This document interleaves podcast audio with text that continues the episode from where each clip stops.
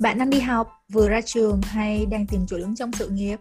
Bạn tự tin mình có khả năng làm được, nhưng thế giới đôi lúc cũng là bạn suy tư một chút. Bạn là con ông chăm chỉ, nhưng cũng cần giải trí chứ. Bạn đang ở đúng chỗ rồi đó. Welcome to When in Doubt. Hello mọi người, mình là Thư. Mình là Vân, chào mừng các bạn đã đến với When in Doubt.